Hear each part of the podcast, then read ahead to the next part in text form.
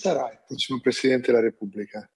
Sarà, non lo so, è una domanda che si è tradimento. Potrebbe essere Richard Benson.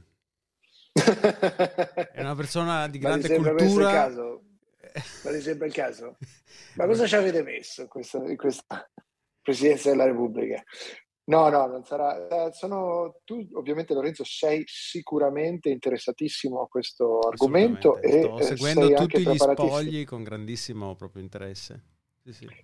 Al massimo gli spogli che stai seguendo tu sono in uno sgabuzzino di un centro massaggi thailandese da cui guardi attraverso un buco. Esattamente, quelli sono gli spogli famosi che approviamo. Mi hai detto che dovrò essere veloce, dove devi andare? Devo andare a Capriano DC, cioè nella mia cittadina natale, DC come District Capriano del Colle. Capriano del Colle, ho detto Capriano DC, giustamente. E ho già, in questo momento io sto già pagando un'auto a noleggio, benché non ci sia seduto sopra, quindi ogni minuto qui è letteralmente un minuto. Tu hai noleggiato un'auto? È l'unico modo, cioè sì, ho noleggiato un'auto, non è l'unico modo per muovermi, però fa freddo, non volevo andare in bici. In più la mia bici ha qualche problema di batteria che si scarica rimanendo ferma in casa, quindi non è proprio bellissimo. Molto bene, vedi, a spendere 2.500 euro e passa in una Vanmoof. Adesso vengono a prendersela e me la riparano. È già la quinta volta che ci racconti questa storia. No, è impossibile, me l'hanno scritto l'altro ieri. No, non questa specifica, ma il fatto che vengano a prendersi la Vanmoof. Senti, io sono qui davanti alla vineria Soares, che la sto vedendo dal mio balcone qui a Lagos, in Algarve ancora, no? Algarve, che tu sai venire dall'arabo Algarve, che significa? Che significa aggiustatore. Ma come aggiustatore? Algarve. Allora perché sei fissato con la... No, perché c'è... che deve essere aggiustatore. No, perché c'è... Mi ricordo che... nel fantastico corso di storia della scienza che feci in università, se non ricordo male, l'algebrista in spagnolo è colui che mette a posto le ossa, una cazzata del genere. Bellissimo. Ed è correlato alla parola algebra. Infatti da lì viene algebra, no? Algebra. E quindi aggiustare, è interessantissima l'etimologia araba dei nostri, cioè, per dire... Pantelleria, sapevi che viene dall'arabo bent el ria, figlia del vento. Oh, bellissimo. Figlia del vento. Se non sbaglio, credo sia figlia del vento. Quindi vedi anche i nostri ascoltatori che si trovano ad ascoltare così, anche forse controvoglia, ultima fila, come dire, vabbè, dai, sentiamo cosa hanno detto quei due stronzi questa settimana. A loro favore si trova il fatto che apprendono di etimologia araba. Quale altro podcast può portarvi così, diciamo, da un punto all'altro della conoscenza? Soprattutto, quale podcast vi offre una così bella sigla?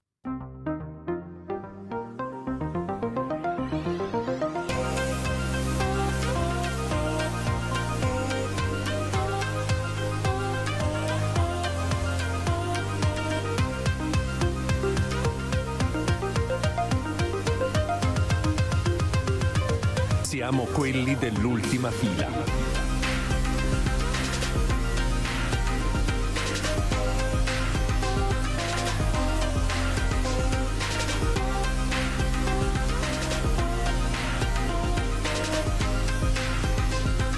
Siamo quelli dell'ultima fila. Parte il tempo. E quindi cosa significa Algarve? Non lo so, lo potevo cercare durante la sigla. Sicuramente invece ero qua davanti a questo balconcino francese. Sai com'è il balconcino francese, no? Che non è un balcone proprio, però c'è lo step, no? Step balcony, che puoi uscire, sì. Giusto... Ed è molto facile soprattutto cadere da questi balconi. Però, allora, vediamo cosa vuol dire Algarve. Algarve, cioè Garb Al-Andalus, West of Al-Andalus. Quindi vuol dire praticamente, non si capisce. A ovest di Garb Al-Andalus. No, però Garb Al-Andalus questo è effettivamente l'Algarve. O già Algarve, vedi? Mm-hmm. Era il nome dato dai... musulmani dell'Iberia, cioè quelli della compagnia aerea probabilmente, certo. alla regione sud-ovest del Portogallo, no? Vabbè, e quindi sì, diciamo non però mi ha, semplicemente... non ha aiutato la comprensione dell'etimologia. Allora, no, vedi, perché sono quei tunnel infiniti di Wikipedia, perché dice Garb al-Andalus or just Algarve, perché sto leggendo in inglese, aspetta, vediamo in italiano, dice Garb al-Andalus è il nome che fu dato dai musulmani alla zona occidentale di Al-Andalus durante la dominazione islamica medievale della penisola iberica. Le dinastie musulmane controllarono e governarono questi luoghi dal 711 al 1249. Tale regione corrisponde a gran parte del territorio del Portogallo. Mm. Non è vero, cioè è una parte grossa del Portogallo. Comunque, Al-Andalus è tutta pensa all'Andalusia, no? Perché Andalusia, pensa a Malaga. Mm. In realtà Al-Andalus è la Spagna islamica, cioè il nome che gli arabi diedero alla parte della penisola iberica della Settimania, cioè, la Settimania, però aspetta, perché qui stiamo andando in un rabbit hole. Allora, Settimania è l'antico nome della regione francese della linguadoca rossiglione. Oh, man. Sembra una delle tue malattie, in realtà. Di cosa sei malato questa settimana? È sempre quello, è sempre l'uleritema o friogenes. Sì, esatto. Cioè, potresti essere malato di uleritema o friogenes, di linguadoca rossiglione. Ma noi scherziamo, ma è una malattia drammatica che potrebbe essere correlata a congenie cardiache, una roba orrenda. La tua? La mia? La tua? Infatti adesso devo andare a farmi controllare dal cardiologo. Ragazzi, è una cosa orribile, scusami Lorenzo, non sapevo che fossi così. Cioè, tra l'altro ma secondo me...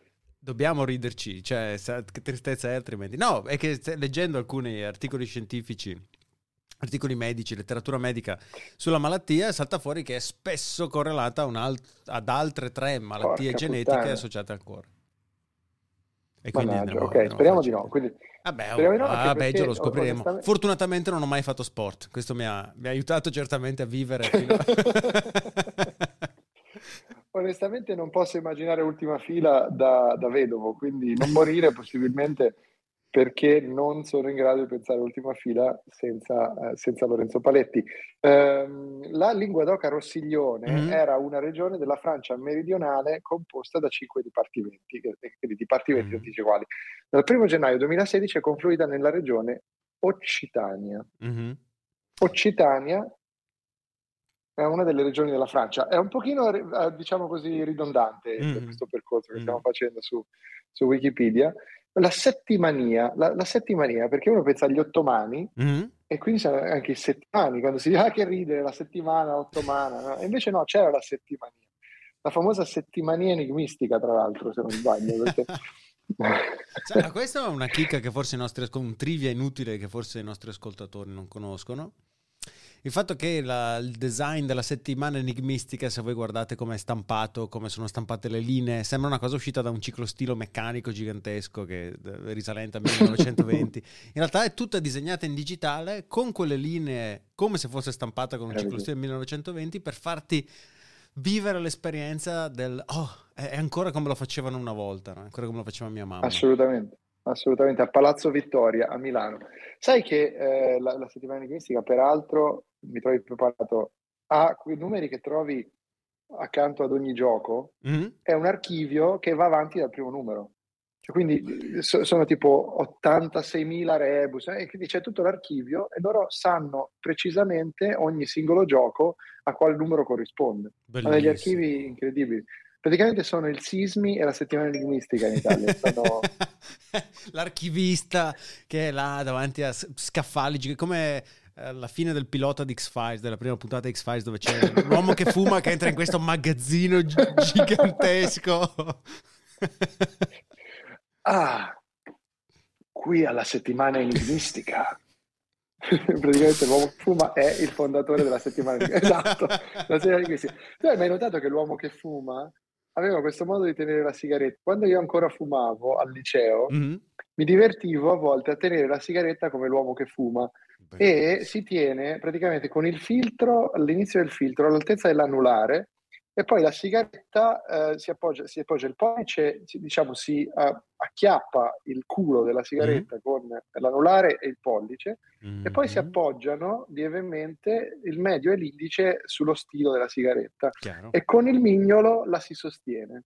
Chiaro. E poi si tiene la mano dritta, tipo avere una candela in mano. Poi quando si fuma si va lentamente a ruotare la mano, si toglie il mignolo, si porta la mano alla bocca ruotandola verso l'interno e si aspira dalla sigaretta sempre tenendola con tre dita. Cioè io vorrei capire com'è nato quel gesto di fumare dell'uomo che fuma di X-Files, perché è sinceramente uno dei gesti forse, sì, scomodissimo, ma anche uno dei gesti assolutamente più iconici delle serie televisive di sempre, secondo me.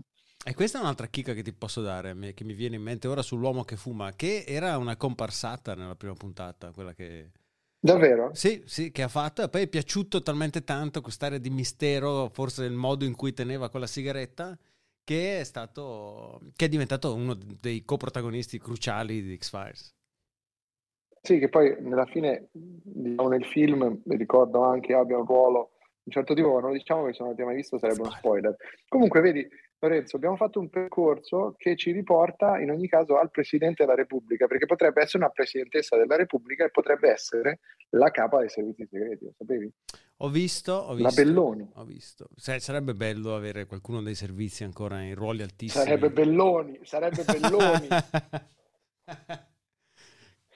Non lo so, sono totalmente disinteressato a tutte queste votazioni di...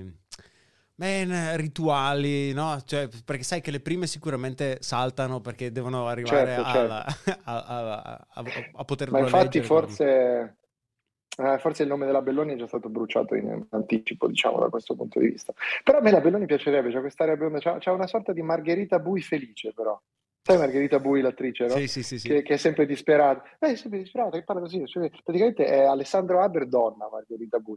E la Belloni invece ha una quest'aria da Margherita Buy, però contenta e felice, perché conosce ovviamente i segreti d'Italia. Perché quello è forse fonte di felicità. Perché lei sa.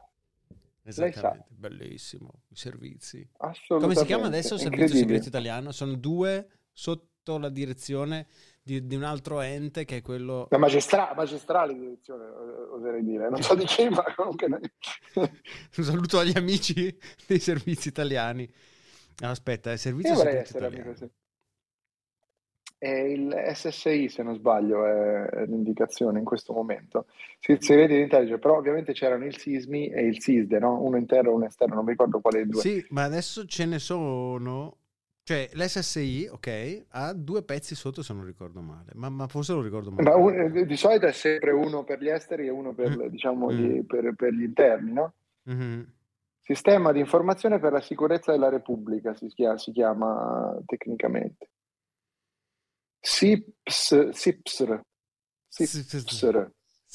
No, in realtà si chiama Tsipras, come il politico greco. Qui c'è un grande diciamo, incrocio di informazioni. Il segreto è dargli un nome che è illeggibile, no? Come mi viene in mente in Metal Gear Solid 2 ci sono i grandi manipolatori del mondo, no? I Patriots, che vengono chiamati in codice l'Alilulelo, e lessi che vennero chiamati l'Alilulelo perché è una combinazione di sillabe che in giapponese è complicatissimo da pronunciare, e quindi il giocatore giapponese No, sono così segreti che addirittura sono identificati da una parola che è illeggibile per il giapponese. L'alilulelo. Caro Lorenzo, mi è piaciuto questo passaggio che abbiamo fatto, passando per l'Algarve e passando per gli arabi e tornando ai servizi segreti e dunque al Presidente della Repubblica, vedi? Quasi ci sarebbe da fare una newsletter basata su queste cose. Su queste stronzate, perché no? Su queste stronzate, una cosa tipo cazzate di nicchia si potrebbe chiamare. Fortuna che i domini sono già acquisiti. Tra l'altro noi abbiamo questa nostra specialità di acquisire domini che non è detto che poi useremo. Ti ricordo ad esempio telefono senza fini. Assolutamente, tu tienilo lì che prima o poi viene buono. Che arriverà il momento. Oppure qualcuno se lo compra, magari il radio DJ domani ti dice voglio comprarti il telefono senza fini e tu dici voglio €1.000.000. Invece, come ti dicevo, io sto comprando e ho già acquisito dei domini che utilizzerò per un sito personale. Posso dare qui l'annuncio, così almeno ho una deadline, almeno con gli ascoltatori, che in realtà sarà alla fine su nepori.com, ho deciso, caro Paletti. Se tu non puoi avere paletti.it, io avrò nepori.com, quindi me lo sono preso, farò andrea@nepori.com. E comunque, diciamo, il contenitore, mi piacerebbe chiamarlo, come ti ho già detto, e qui lo rivelo perché tanto sto comprando in questo momento i domini e quindi da qui a domenica saranno acquistati, Hypertexter. Quindi okay, HYPERTEXTER, giusto? .net. Come mi hai appena dimostrato, sarà sicuramente facile da fare lo spelling per gli italiani. Per fortuna che avrò intenzione di scriverlo principalmente in inglese, il contenuto di questo, se mai ci sarà qualcosa ovviamente sopra, perché per adesso ci sono solo i domini.